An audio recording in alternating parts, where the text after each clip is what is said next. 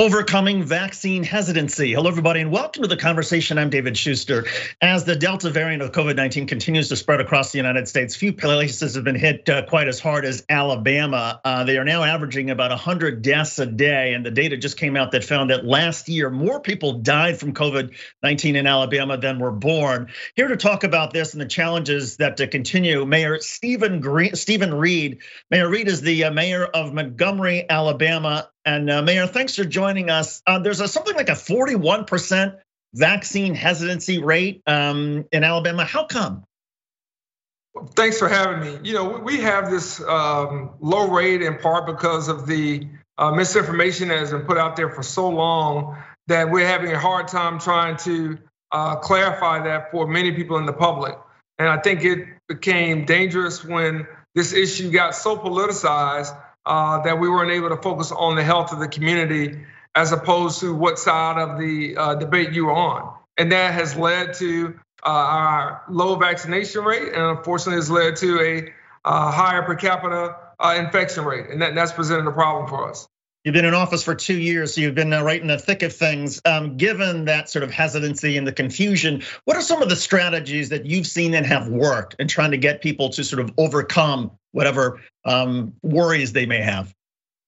Well, what we've tried to do is enlist the uh, medical experts and those that you know truly know and are trusted by the community uh, in giving out, disseminating information. So we assembled a COVID-19 task force to help us uh, get the information out and also to try to uh, improve people's understanding of what went into the vaccination process uh, to get it to market so fast and why they need to take it. But we've also treated it like a campaign. We have gotten partnerships through various organizations to help us with boots on the ground to go door to door. We work with faith leaders, we work with grassroots leaders to really try to get the information right where people are and then we tried to do everything that we could uh, to make it very easy for people to get vaccinated by taking these clinics to football games, uh, outside churches, and places where, where people are gathered to make sure that if they want to get vaccinated, they can. Not everyone has access uh, to a doctor. and believe it or not,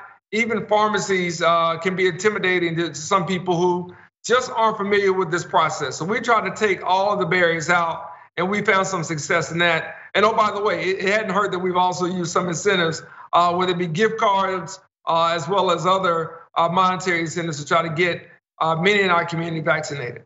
Yeah, and some of those incentives seem pretty crucial because I think there was just a poll that came out that found a huge number of the people who are unvaccinated don't realize that the vaccine is is free. They think it costs something, and so for people who are de- dealing with some financial difficulty, that could be an impediment. How do you chalk up the the misinformation? Is it because of conservative news, because of um, you know the the far right media that's out there, because of the politics? What's what's to blame? Oh, I, don't think there's any question about that. I, I think it it, it started uh, with the right wing uh, political uh, media machine really pushing that narrative, and um, those that are online pushing it as well through various social media outlets. And then, unfortunately, seeing you know right wing elected officials take that as a badge of honor. And unfortunately, as they promote it, even as some of them got vaccinated, ironically enough, um, that sunk into the communities uh, mindset, and it has been hard to change that ever since. And then it became a, a issue of liberty, and how we got there, I, I don't know. Um, but again, a lot of that was intentional. It was deliberate, and that's unfortunate because it's cost uh, not only people their lives, but it's cost uh, our healthcare system, you know, a lot of money, millions upon millions of dollars uh, that we have still not gotten over yet. So we're still going to work at it, and we're still trying to work with those who are objective. But unfortunately, it has just become a line in the sand for so many uh, because of the politicized nature of this issue. I know that one of the big issues that Alabama is facing is involving a federal lawsuit, Department of Justice investigation over prison conditions. And as a result, the Republican governor, Kay Ivey, she's trying to divert something like $400 million towards building new prisons that would otherwise go towards helping the state with COVID 19. What do you make of that? Is that a wise move?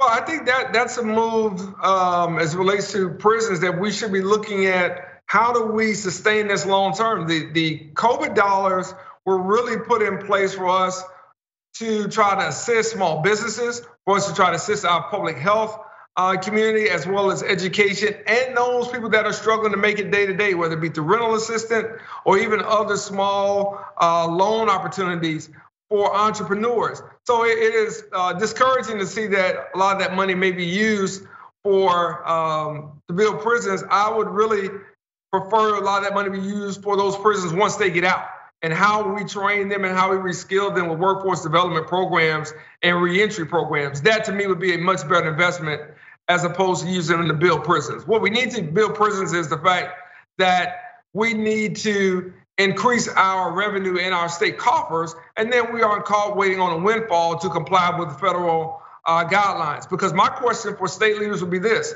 Suppose we didn't get this windfall, what would we have done? Whatever that answer is, that should have been the answer for rebuilding prisons and modernizing those prisons with mental health facilities and other healthcare in there, not using COVID dollars for those purposes. Mayor Reed, one of the things that you've been very involved in uh, in your two years in office is uh, with in terms of voter participation and trying to help people understand the new voter ID laws. There are new ID laws across the country. I understand also in Alabama. Um, what what is the key message to people when they hear about okay, there are voter ID restrictions, new laws? How do you? What's the message that you try to take to them in order to get them to be able to get past this and participate? That they they once asked people how many jelly beans were in a jar, uh, how many bubbles of soap were there they once asked people to uh, recite the Constitution uh, in various ways. There have always been obstacles when it came to the right to vote. And what I share with people in this community is that this is just the next layer of people who are trying to disenfranchise their opportunity to, to participate in this democracy, and they can't let that turn them around. And so, what we try to do is to turn that negative into a positive and try to share with them lessons from the past what was done and sacrifices that were made, and to make sure they understand that the right to vote is precious, it is sacred, and it is, as John Lewis said, uh, the late John Lewis said so many uh, times, it is something that we must protect. And it's up to uh, many in our community around this country to do everything that we have to do. And let me call on uh, Senate Democrats not to be married to a rule or not to be married even really to a, a custom or something that has been a practice that is not necessarily a procedure as it relates to the filibuster. There's no question in my mind that Democrats should do a carve out or abolish the filibuster to protect voting rights in this country.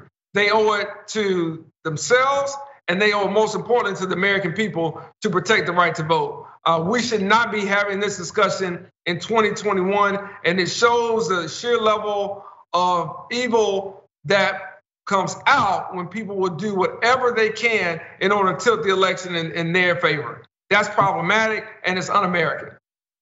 Uh, you know, and it's so timely too because there are different proposals for how to deal with the voting rights, and there's some proposals that would get rid of what John Lewis proposed and sort of scale it back to what uh, Senator Manchin wants. But uh, you're saying, well, regardless, whatever you sort of coalesce around, don't let the Republicans filibuster it, make a carve out for this particular legislation in order to get something passed.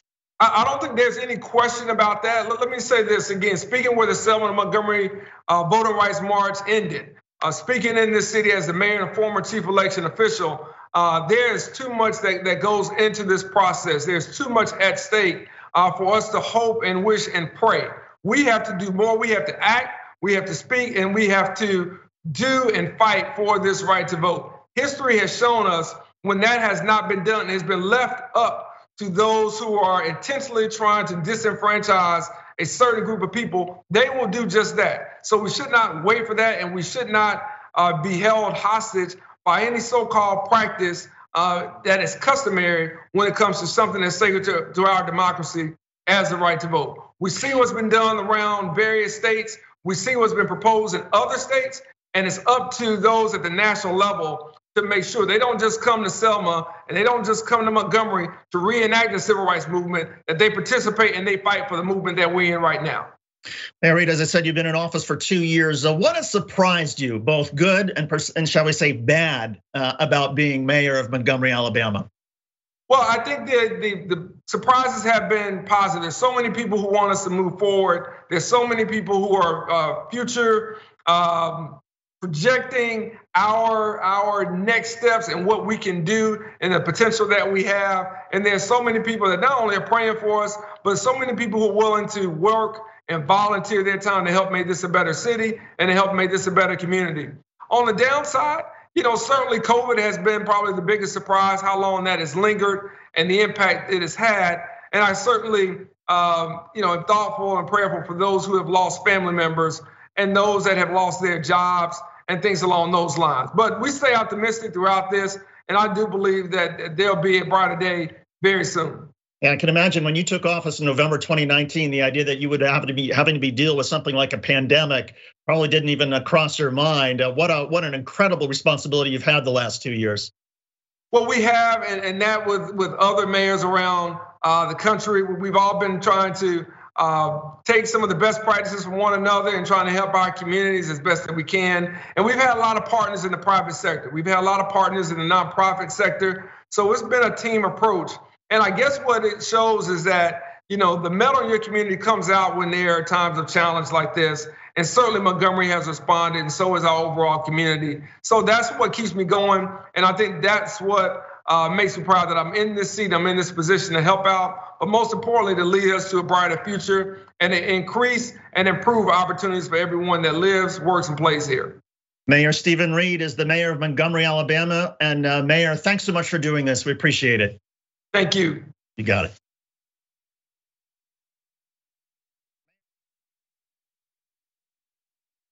The best lessons in leadership. Welcome back to the conversation. I'm David Shuster. So I've got a book for everybody to read, uh, particularly if you've got any employees or people who have been, say, working from home during the pandemic. You're a manager. You're trying to figure out, well, how do I get the best productivity uh, and efficiency out of them? There is a new book that is out called "Let Them Lead: Unexpected Lessons in Leadership from America's Worst high school hockey team. It is written by John U. Bacon. who's the former coach who took the Huron, Michigan River Rats from worst in the nation to literally one of the best in the nation. And he did it within three years. No, by the way, John U. Bacon, the New York Times bestseller. He's got seven books on the New York Times bestseller list. He's also a former high school hockey player who never play, who never scored a goal, and by the way, was not the choice of some of the players to be their coach when he took over. John Bacon, welcome to the program. Good to have you on board. Thank you very much. It's a, it's a warmer welcome than I got on that team initially. So yes, thank you, David. so, so John, given the setup, you're, you're, you know, you're, the team is coming off an 0 and 22 season. You take over. You're not the coach that they wanted. Um, you've got two lessons that you give them, and that is to work hard and support your teammates. How did you get them to buy in, given what they were coming off of, and given who you were? Well, great question. And this does apply, of course, to the business world and elsewhere. Uh, the transferable look. When you're dealing with that kind of situation, and many managers out there do, division heads and so on, you walk into a tough environment. Uh, you focus first. You're impatient with behaviors, but you're patient with results. We were 0, 22, and 3, and 22 is the losses. So I knew we were going to lose some games that year. We had to be patient with that, but impatient with two rules work hard and support your teammates. And initially, two thirds of the guys bought it, one third didn't, basically. Once they realized that, okay, look, you got a clean slate. I'm not on you for losing all your games last year. Uh, all we have to focus on is what we send out into the world and not worry about what comes back. When you get that going for you, all of a sudden you see yourself differently. You're now defining yourself instead of letting the world do it for you. Um, and we decided to be the hardest working high school hockey team in the state. And we were that summer. So all of a sudden, you know, preparation builds confidence, we're getting confident. And that was all pretty cool. By the end of the summer, we were a different team. And very well conditioned, obviously, a conditioning level that the players had never seen before. So they took pride in that. And yet, there were still some setbacks, even as the season opens. You win the first three games, you lose one, and then you play one of the best teams in the state, Trenton. They beat your squad 13 to 2, which was a shellacking, even worse than the team had seen the year before. And some of your players were, were, were sort of fed up and, and couldn't believe it. How do you and, and, take us through? And I love the anecdote of the book, by the way, on, on this particular one, in terms of how you turn that shellacking into something that could that could be positive. Well, this is where I'm very empathetic with all leaders out there. Uh, you, you you plan for a lot of things. You plan your meetings. When you suffer a setback in real time, there's very little preparation. What do you say next, and that's one of the hardest places to be as a leader. So you're right. We got our we got crushed 13 to two by Trenton, one of the best teams in the nation. Um, and I'll remind your viewers out there, by the way, David, this is not football. This is ice hockey. So 13 comes in increments of one. one, two, three, four, like that. So you see a puck in the back of your net, you see them celebrate, you hear their band play after every goal. David, I knew their fight song by the end of that night. It was that bad. so as you described perfectly, the guys go to the locker room, they're throwing their gloves, throwing their sticks. Like you said, they said, we weren't this bad last year. Our first three wins were fool's gold, basically. And I said, hey, stop. First thing I said is, I saw what you saw. That's where we are. They're kind of surprised. I was not going to try to, you know, put lipstick on a pig, as we say, and make it sound better than it was. No, that the bad the game was bad. That's where we are. That's where they are. But that's not what matters. What does matter are our two values. What are our two values? And at first they mumble, work hard, support your teammates. And no, let's start, you know, shouting that back and forth. We start shouting it back and forth. And then I say, hey, did you do those two things? And they think about it and they realize, actually, we did. We did work hard the entire game, no shifts off, never coasting to the bench, even at the end. And we never blamed anybody for the goals against, only two goals for. We supported each other. We did do it. That's right. Those are the only two things you have to worry about. We control those two things. We don't control the world, we control our behaviors. And if we can do that tonight, that is heroic. And it will always be easier than it was tonight. So I'm proud of you. Walk out of here with your head held high. And don't forget, we play those guys again, and it's not going to be 13 to 2. And the next time it's 7 to 1, then 6 to 2. And a year and a half later, at the end of our second year, now we've got 16 wins. We lost to them at Trenton 3 to 2, close game, even shot.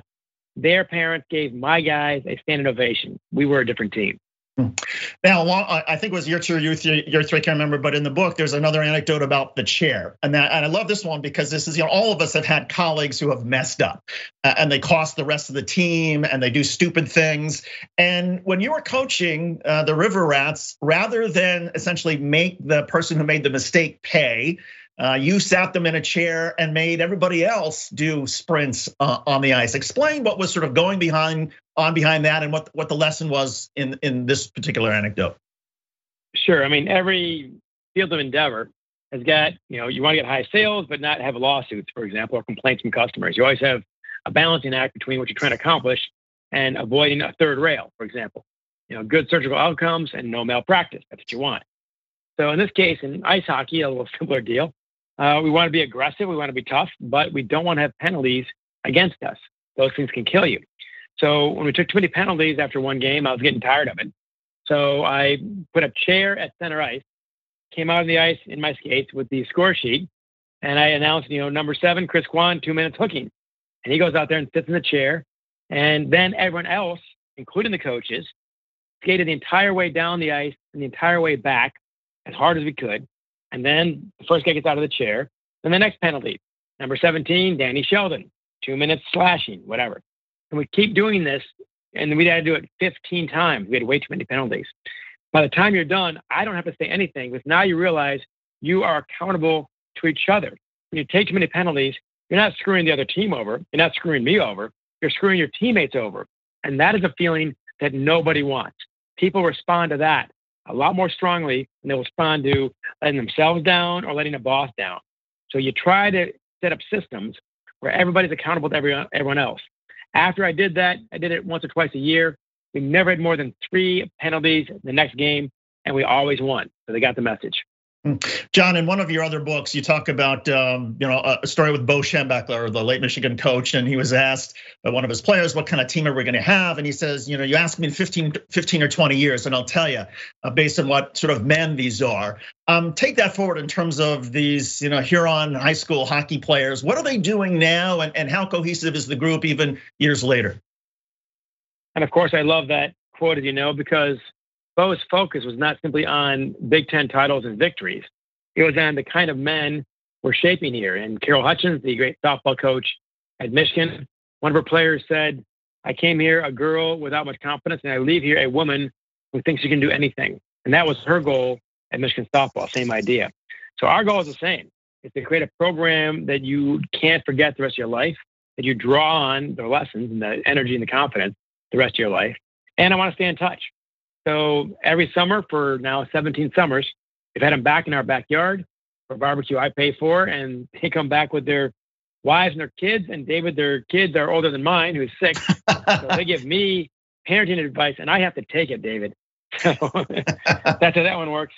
Uh, but your point, your big, bigger point, certainly applies here. Of 54 former players I had, more than 40 are in leadership roles of some sort. Now, one's a higher up at the Department of Homeland Security, a lawyer there.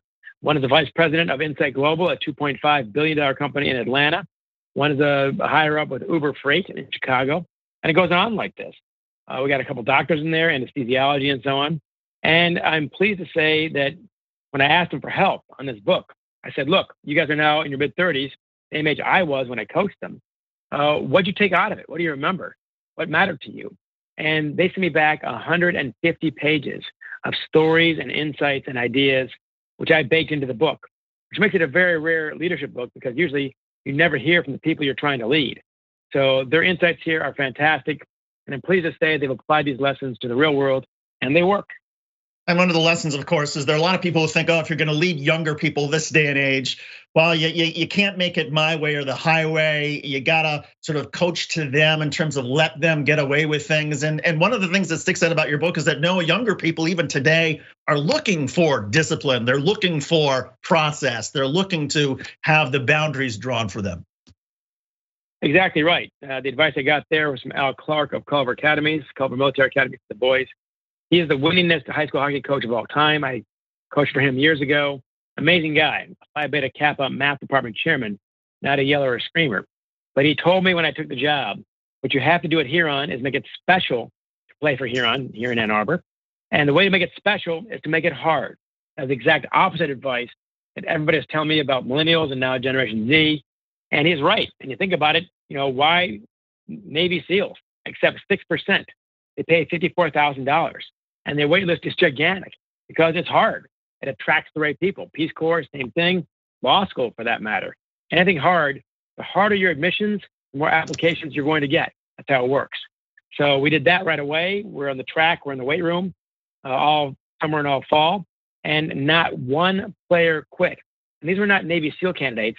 These are the players from the worst team in America, 0, 22, and 3. So we guess completely wrong about this generation. As you said, they want discipline, they want direction, they want to be challenged, uh, they want a sense of purpose and belonging. They're very big on that, not just a paycheck. Why am I doing this? It has to matter on some big, bigger global level. And last but not least, let them lead. That's the title of the book. The more control you give them, here are my high standards. Once you've shown you can meet them, I start giving you control of the team. And finally, our third year, I let them coach an entire game, and they won six to nothing with me not saying a word the entire night. John Bacon, the uh, the book is "Let Them Lead: Unexpected Lessons in Leadership from America's Worst High School Hockey Team." John has also written bestsellers, including Fourth and Long: The Fight for the Soul of College Football." I'm holding that up right here, and "Overtime: Jim Harbaugh and the Michigan Wolverines at the crossroads of college football. Bacon, I've got all your books on these bookshelves behind me, including a Bo's Lasting Lessons. Uh, folks, if you want to do a friend or a family member a favor, buy them any one of John Bacon's books. Trust me, they will be forever grateful. John Bacon, thanks for doing this, my friend. Take care. Thank you. The website is letthemleadbybacon.com with a podcast. And Dan Shaughnessy of the Boston Globe called it Ted Lasso meets Mighty Duck. There you go. And someday it's going to be a Hollywood movie, and we'll just have to guess in terms of who's going to play John Bacon in the movie. Uh, John, thanks so much. On behalf of Asher Cofield and the entire team at the Young Turks, I'm David Shuster. Thanks for watching.